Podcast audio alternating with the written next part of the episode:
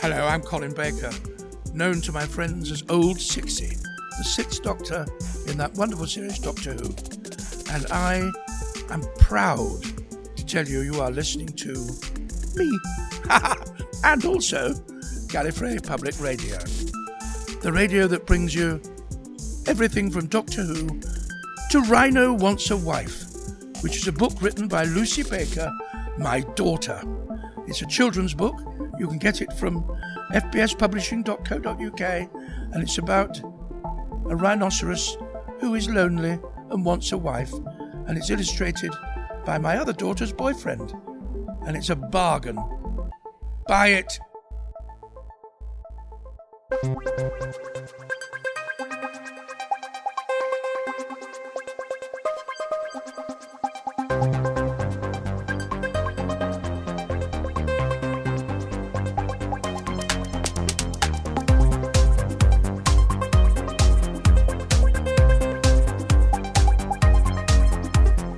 This is Gallifrey Public Radio, a weekly podcast dedicated to positive enjoyment of Doctor Who. We travel through classic and new episodes, explore the extended universe, and play a few games from time to time. We do discuss news, content that has been officially released, and the occasional interesting rumor, but we'll warn you before anything considered spoilers comes up.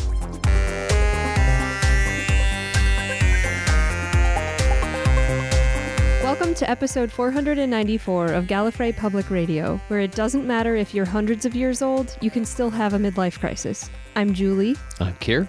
And I'm Haley. And this week, the Sixth Doctor is at the controls of his first story, but in no way in control of himself, in the Twin Dilemma. The Doctor's sixth regeneration is unstable, prone to fits of irrational behavior, and he chooses to spend his time with Peri as a hermit on the barren Titan 3. There, they rescue the last of an Earth squadron who are wiped out by the forces of a villain named Mestor, while they are attempting to rescue twin mathematical geniuses. The doctor recognizes the kidnapper to actually be Azmael, his respected old teacher from Gallifrey, whom he thought had retired to the planet Jaconda. So it seems that Mestor the Super Slug has the twins on Jaconda, which is now a wasteland, and he plans to use them to calculate a massive planetary disaster that will spread his destructive species across the universe. It's tough for the Doctor to help, though, when his erratic behavior has everyone doubting his faculties and even questioning their own safety around the unhinged Time Lord.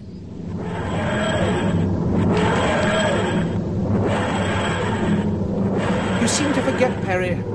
I'm not only from another culture, but another planet. I am, in your terms, an alien. I am therefore bound to have different values and customs. Former self was polite enough. And at such a cost, I was on the verge of becoming neurotic. We all have to repress our feelings from time to time. I, I suggest you get back into the habit. And I would suggest, Peri, that you wait a little before criticizing my new persona. You may well find it isn't quite as disagreeable as you think. Well, I hope so. Whatever else happens, I am the Doctor.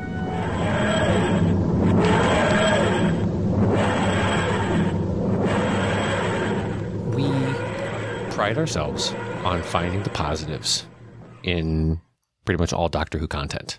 It is challenging at times, but we can always find those little nuggets, right?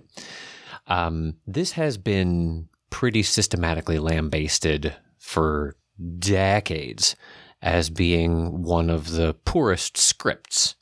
Um, the, the quality of the story itself, which is really unusual because it was bookended with um, Caves of Androzani, which normally gets extremely high ratings as just the story immediately previous to this. So uh, I know it's easy for us to kind of descend into the um, the whack a mole of didn't like this, didn't like this, didn't like this.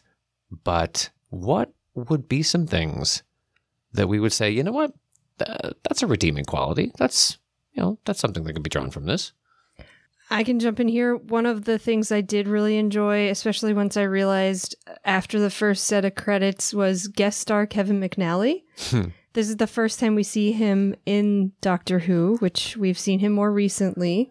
But I started to pay more attention to his character, Hugo, and was looking for where that face turns into the Kevin McNally face that I do recognize. really unrecognizable, right? Yeah. He's got the mole on the side, but his face is so much thinner.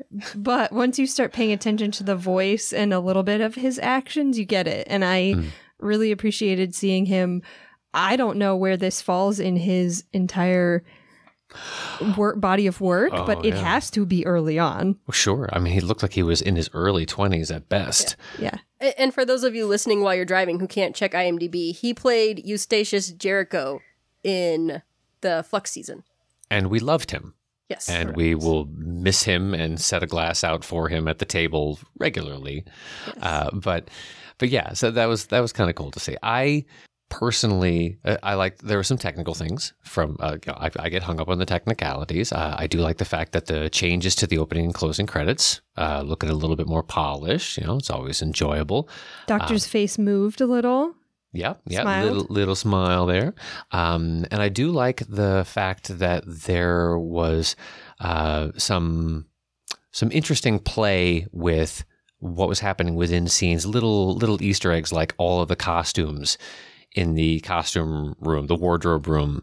You know, seeing pieces of oh, there's Pertwee's coat, there's you know, there's um, uh, Troughton's you know fur jacket, there's uh, Tegan's one of Tegan's outfits was hanging in the background, things like that. So That those scenes are always so fun to see what's there, pick it out, and then also sometimes to go back and look and see what could they have done? Could they have picked something different or what stories went with that coat? Because it's there for a reason that we haven't seen it on screen, but somebody somewhere wore that. Um, one of the things I always like in Doctor Who is when the companion gets their legs under them enough to stand up to the Doctor. So we got to see Peri doing that in this episode, and the Doctor probably made it a little easy for her by being completely unhinged. Um, so she knew that she was in the right; she could stand up to him. But it's nice to see when the companion comes into their own enough to have the confidence to do that. Yeah, it's true. And I think from Bryant's performance, I mean, she wasn't given the best script in the world to work with. It's, it's kind of a, um, at, at times, it was, it was inconsistent in its dialogue. I think, uh, uh, Saward even admitted that it was kind of a half baked script idea that somehow made it to, to this form. Um, it, it, it had gone through a lot of delays in the rights uh, in the in the writing from the original writer, including a number of excuses as to why it wasn't ready in time, and got dumped into Eric Saward's lap to try and make something out of at pretty much the last minute. But we've got scenes where Peri is trying to step in and remind the doctor this is not who you are or or what you're demonstrating right now are not qualities that that make you the the the pillar of of respect and admiration that you seem to think that you are. But then you you flip that coin really quickly and you've got her being utilized as oh uh, the the Mesmer says you know I, her I'll keep because she's beautiful and will be my companion and she's become the object again. So that inconsistency is kind of hard to stomach really. Um I do think the I liked the that basic premise within the plot line of having okay we're going to move some planets around and and I almost bought into the we're going to spin these two smaller planets around the larger one and they're going to become our um, our nurseries to grow our food and and so forth. And you thought okay you know what? For for seat of your pants sci-fi yeah you know I'll, I'll take that one. I'll say it does look good on a diagram blown up on the wall, and you could really get the feeling of, hey, this guy's a professor or a teacher of some kind because of the way that they zoomed in. He pulled he had a model that he could pull down yeah, from the ceiling. pulled it That was a down, nice and then he turned around and they went close in on his face, and it was one of those moments of him looking like, okay, class, and you know everybody just goes. Uh, slides into their seats a little bit, puts their head on their arm, or I don't want to do like this that, again. I, I did like that as reason from his perspective, Mm-hmm. something that made it somewhat plausible for why he needed the twins. Mhm. I just wish we got that earlier. Yeah. I felt that that little factor of having these little prodigies that could do these equations that had an impact on like th- th- these these th- those little mentions they were making back in episode one of the fact that the dangers of what it was that they were calculating like okay well what's going on with this and then we don't get a chance to bring that to any sort of fruition until a full 60 or so minutes of screen time later. I honestly thought it was going to be just something where some calculation they put into the world just changed the base set of math. was that's the way they were describing it. Like it was this huge thing. oh no, we've gone to base six. We're. Well, right. Like not just for the planets in that system for what their needs were, but the entirety of the universe. Yeah. And I kept waiting for the doctor to realize someone has changed math and then have to go and solve the entirety of maths. all right. But that that's not how it played out, so I'm a little sad. That's true. That's true. The the idea of the um, the, the doctor's mental state, um, while I completely understand what they wanted to try to push forward, there was this this conversation going on uh, among uh, JNT and and some of the principal creators at the time to say, should we do something that's sort of uh, you know this big bombastic? Here's the new Doctor, have a wild adventure. Um, or should it be something where it's more cerebral and that regenerations uh, don't always work well? Because they've tinkered with that before. They've had rocky regenerations for a little while, but sometimes it was like in the fifth, it was physical and not mental, right? He had to go into the into the Z room for a while uh, and get himself physically prepared um, to to do anything. In this case, we've got this this fracture, and while I really really enjoy what uh, Colin was able to do with like taking whatever the whatever the script handed him. At times, it, it was like he's reading little pieces of monologue, and then there's times when he's uh, he's just babbling, and there's times when he's you know he's cackling and cowering in a pile of clothing, and you know, and he's putting hundred percent into it. But I didn't. I don't know if I'm really pleased with the with the way that instability was always presented for the audience's benefit and that flipping back and forth. Julie, you and I were talking a little bit offline about this, and where I would think that a, a, a more youth oriented audience, you know, your, your teenagers or so that might be really, really dialed into the show, and you're trying to give them something that says, oh, you know, the doctor's of, of a fractured mind. You almost want a Jekyll and Hyde kind of, you can see the switch flip. And if you don't have that indicator that oh the doctor's gone into his manic mode or what have you then it's just it's really really tough to follow at times to as to what we're dealing with or who we're dealing with. It was sometimes in the middle of a sentence Right. or in a, the middle of a realization about something where all of a sudden he would. I'm thinking specifically of when he turned on Peri. He's talking about her name and the etymology of it, and then all of a sudden calls her evil. And there was, yeah, no physical change except for he started to rush towards her. Mm-hmm. For me, that was very jarring. Yeah, and distressing. This is there. There are some aspects of this episode that I genuinely do not enjoy, and and seeing that sort of attack is is one of them. Yeah, well, we've had regenerations before where the doctor didn't quite have all their faculties in place yet, but never one where it made the doctor aggressive and dangerous, which I think is part of what makes this so off putting um, for this regeneration story, is that we feel like the doctor's not safe to be around. Right. And and it's even called out in the script as he believes himself to be fundamentally incapable of doing it. And she's like, I just watched you do it. You you knocked me to the floor. And it takes him three times of denying it before he finally realizes she's on the floor.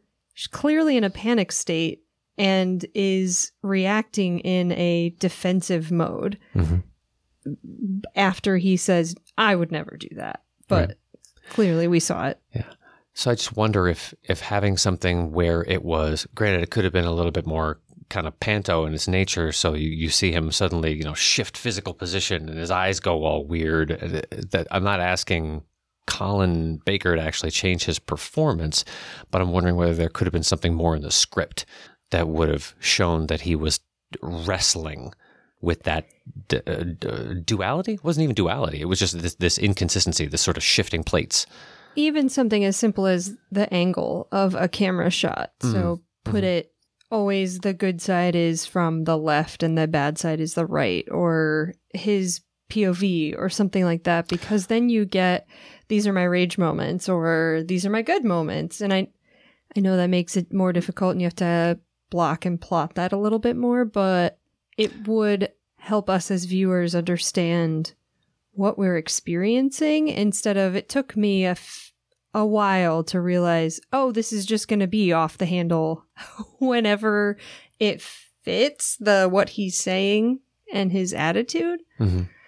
But I I think for me, that was one of the most difficult things because of the shift from his previous personality into this one, and that he throughout still had the justification of I'm I'm not human. I'm different from you. You have to realize that we have different values at our core and that he just kind of stood firm with that. Said I'm not going to be nice. I'm not going to be kind. That didn't work well for me, so throw it out the window, try this other whatever we're getting. We don't know where he'll actually land. I hope it's not as abrasive and manic, but I we don't know.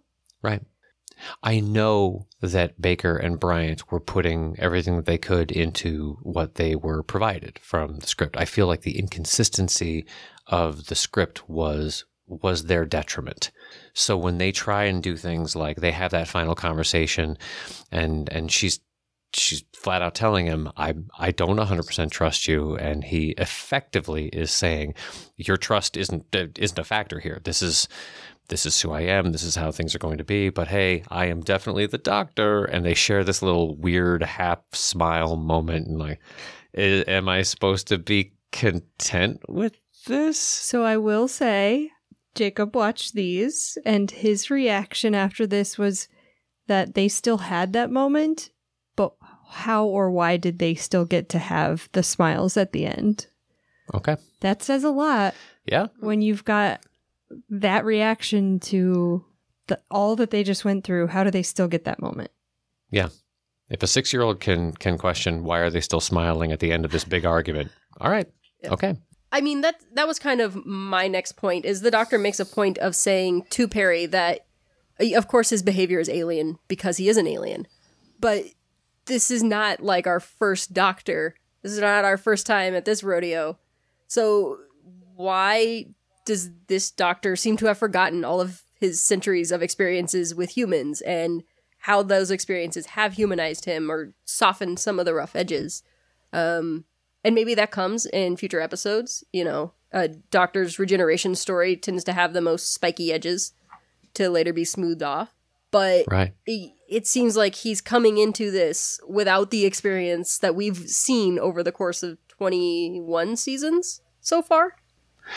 So I wonder then, is there, you have to wonder what that conversation was.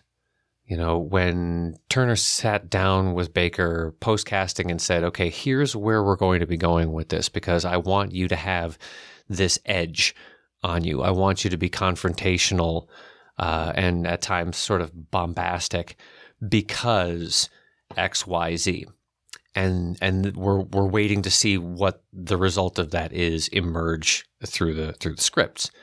And the only thing that we really have to go on right now, to to your point, Haley, is, is his line about when Peri pushes back and says, "This is not who you were. You used to be kinder. You used to be gentler." And and he basically comes back and says, "Yeah, and it nearly caused." The, the the detriment of us all. I was too kind, too forgiving, too soft. So why do we have to overcorrect and go all the way to the other right. Mm-hmm. side where we're not taking any kind word to any other being around us? Yeah. Well, and, I mean, it's been a couple of years since we did this episode, but we had a podcast episode about regenerations and how each new regeneration is kind of a response to the weaknesses or flaws or n- unmet needs of a previous regeneration. So mm-hmm. that's, I mean, this was one of the ones I couldn't comment on when we did that episode because I hadn't experienced the doctor on either side of that regeneration. But you can see now how there is an overcorrection from being a kind, gentle doctor who was not able to do the hard necessary things. Yeah, exactly right. I just have hope that some humanity will sneak back in there. And there was one line where he said something like, What on earth do you think you're doing? Sir, you have it in your nomenclature. You must become a little more Yeah. closer to humanity. You said what on Earth? You could have said what on insert any other What planet on here. literally any planet. and I know that there have been instances where the doctor will throw out random other planets to say, well, what on this Mm-hmm. or that? So I, I think it, there's hopefully hope for Yeah. some of that still.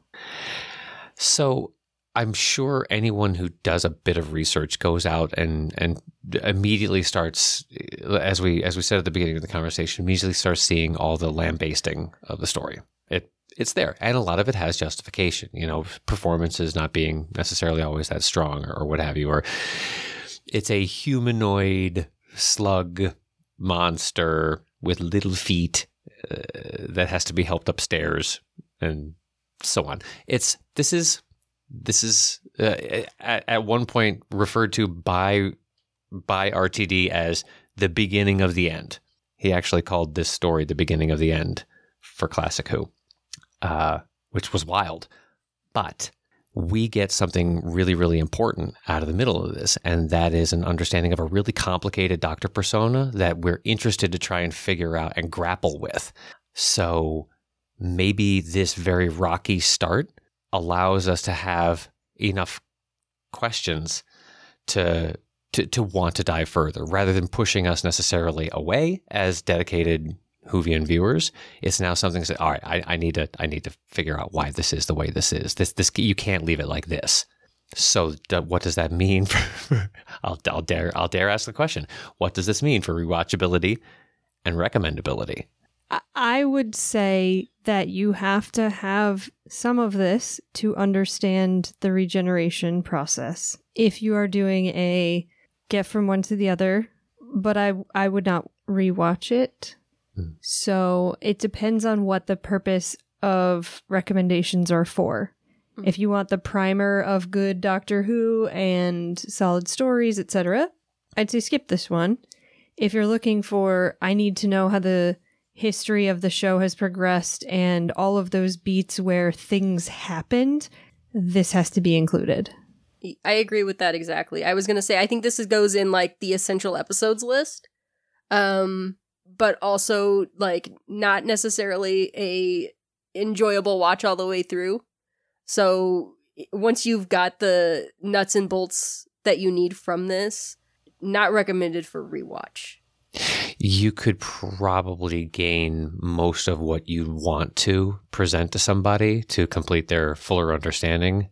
You could grab clips and give them, you know, take the take the first five minutes of the first episode, take maybe the third episode because that's where you, the actual plot gets developed, and maybe the final ten or something like that of the last episode. And I don't know how much the relationship between Peri and the Doctor suffers or jumps off from this point.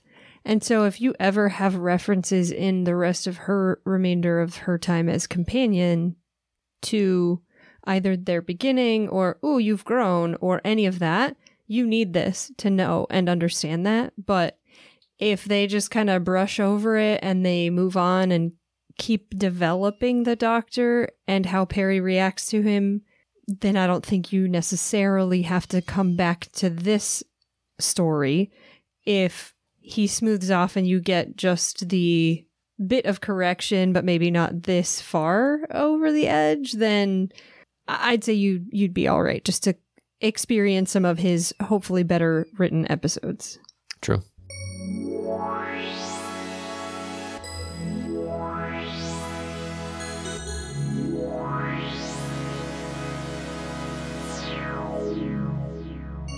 Happy news, happy news, happy news. And it comes from uh, the marketing department that is working overtime to hand us uh, just enough, just enough. Uh, the new trailer runs, what, about a, about a minute, maybe? It's real short. And, and that includes like 15 seconds of David Tennant talking at the end about other li- videos to watch. That's true. and some of the music carrying through the end as well. Very you true. get past him, and still there's a bit where you mm-hmm. you're just kind of living in the moment of Always having. watch to the end. Always watch to the end. It makes you want to start it over though, because that's the intro as well. Mhm. That's good. So I don't know that we necessarily, other than what this trailer is really intended to do, which is to give us the names of the three specials that we'll be getting this fall, it doesn't necessarily provide us too much more as far as like little details. It gives us a, uh, a little bit better look uh, at some of our uh, our warriors. Uh, it gives us a really good look at uh, Beep the Meep getting poked in the eye. So you get up nice and close on that. We get a full range of Donna emotion, which is expected. Yeah, we get a really good look uh, at uh, Yasmin Finney as uh, as the the Rose Tyler character, S- who that is. And Um, a teeny little glimpse of some dancing in the streets with Yes. top hats on. There I some know fancy my dancing going on. Where I don't, away. I don't know. Is is Neil Patrick Harris actually taller than David Tennant? Because David Tennant's a tall drink of water to begin with. I, I think I MPH do- is a tall guy too, though. I think that he is also tall. He's got to be ridiculously tall. Then I'm gonna have to go look some of this details up. I had never I Either never that or the doctor wears flats and the celestial And toy maker has heels and or heels uh, platforms of some kind, which Uh-huh. I think is a total possibility. So there's one aspect of this that I'm a little curious about. I'm probably not alone on it, but when they sort of give us the what I would hope they've arranged the the edits in the trailers to sort of pair up with the presentations of the titles, right? They they give us a little bit of seeing um, the uh, these insectoid warriors in the streets, and, that's the Star the Beast. crash. Right, and, and they oh the, yeah, the, The alien intro. alien ship saying oh Yeah. that's that's an a- that's a ship in distress, um, and, and a lot of a lot of Donna looking very uh, angrily confused. I love it when Donna is confused, but she's mad about the fact that she's confused because she doesn't want to be. That's the best kind of Donna. Uh, and they say okay, this is the Star Beast. And redacted. Yeah, then they get into this redacted stuff and all glitchy screens, and that's the Wild Blue Yonder. Yeah. And then we get, oh, we keep saying the toy maker because prove us wrong. I just everybody's kind of assuming this is going to be the case, and this very you know like jigsaw puppet thing popping up on screens, and that's the giggle, which I think is a brilliant title. there was a time way back where it was believed that in the, in the classic era that all the titles that you saw for stories were done so that they were intended to be like Doctor Who and the. All right, so it was Doctor Who and the Caves of Androzani, Doctor Who and the the Time Meddler. This is Doctor Who and the Giggle. Yeah. which is lovely. I don't know what the heck it means. Except that if the giggle is a bad thing, it's so bad. What if it's a time loop and it's No, the Giggle loop? that's That's that's Moffat. Moffat working with Russell T Davies again. it's not Oh, okay. But on our family friendly show. You can't talk about that. I can't talk about the Giggle loop. All right. Fair enough. Family friendly show. So so we've got a little bit more to look at. We get a little bit more clear indication of what was hidden in those uh, little teasers before, and we got this one about Donna saying seeing this face again, and and, and so that's we're getting that clearer and clearer, and it's just more time spent seeing them slowly working towards each other again. We have gotten very very little footage of them standing. I don't think we've gotten any footage of them standing in the same room. Mm-hmm. Did we? Was there one yeah, shot? The doctor starts to try to hide behind. Oh, right. Donna's and she did mom. you. Right. Yeah. That But- wa- that was the first of the trailers. Were they in the same frame? Or was it like cutting perspective from one side to the other? I don't Yeah. remember, but it was know. literally in the same room Yeah. where I'm pretty sure that like the mom starts no no no no. and Tennant's hair has become enormous. It's so big. don't be jealous. I'm not jealous. I'm fascinated. I need to know what product is involved in this other than just glue. Straight glue. Regeneration energy. Ah, he's still sparking. Yeah. Well, we're excited.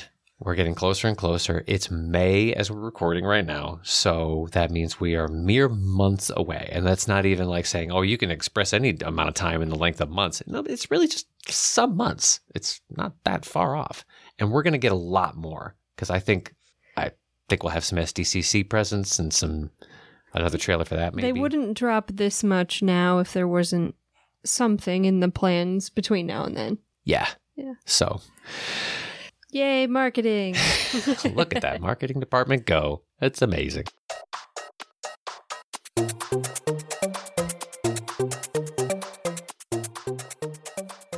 Well, when we uh, reconvene for our next episode in a couple of weeks, we'll be getting back to our Sarah Jane rewatch. Uh, we are well into series three now. So, the Mad Woman in the Attic.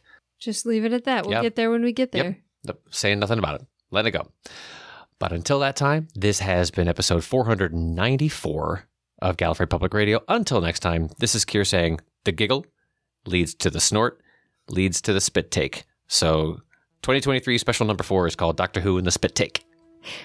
This is Julie saying, just goes to show that the only thing more awkward than a math nerd is two math nerds. And this is Haley saying, Yep, he is definitely a madman in a box. We will see you next time. Allons-y. Cheers. Bye.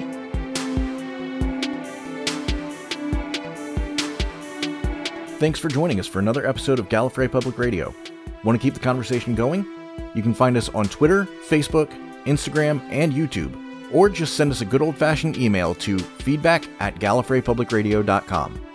You can also give us a phone call at 754 225 5477. That's 754 Call GPR, and you may hear your voice on a future episode of the show.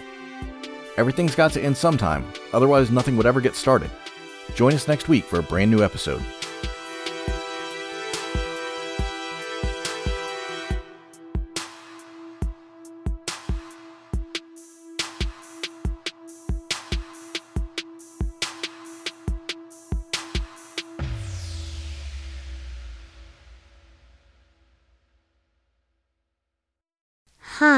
Jacob Hansen. Gallifrey Public Radio is copyright 2023. We'll see you next time.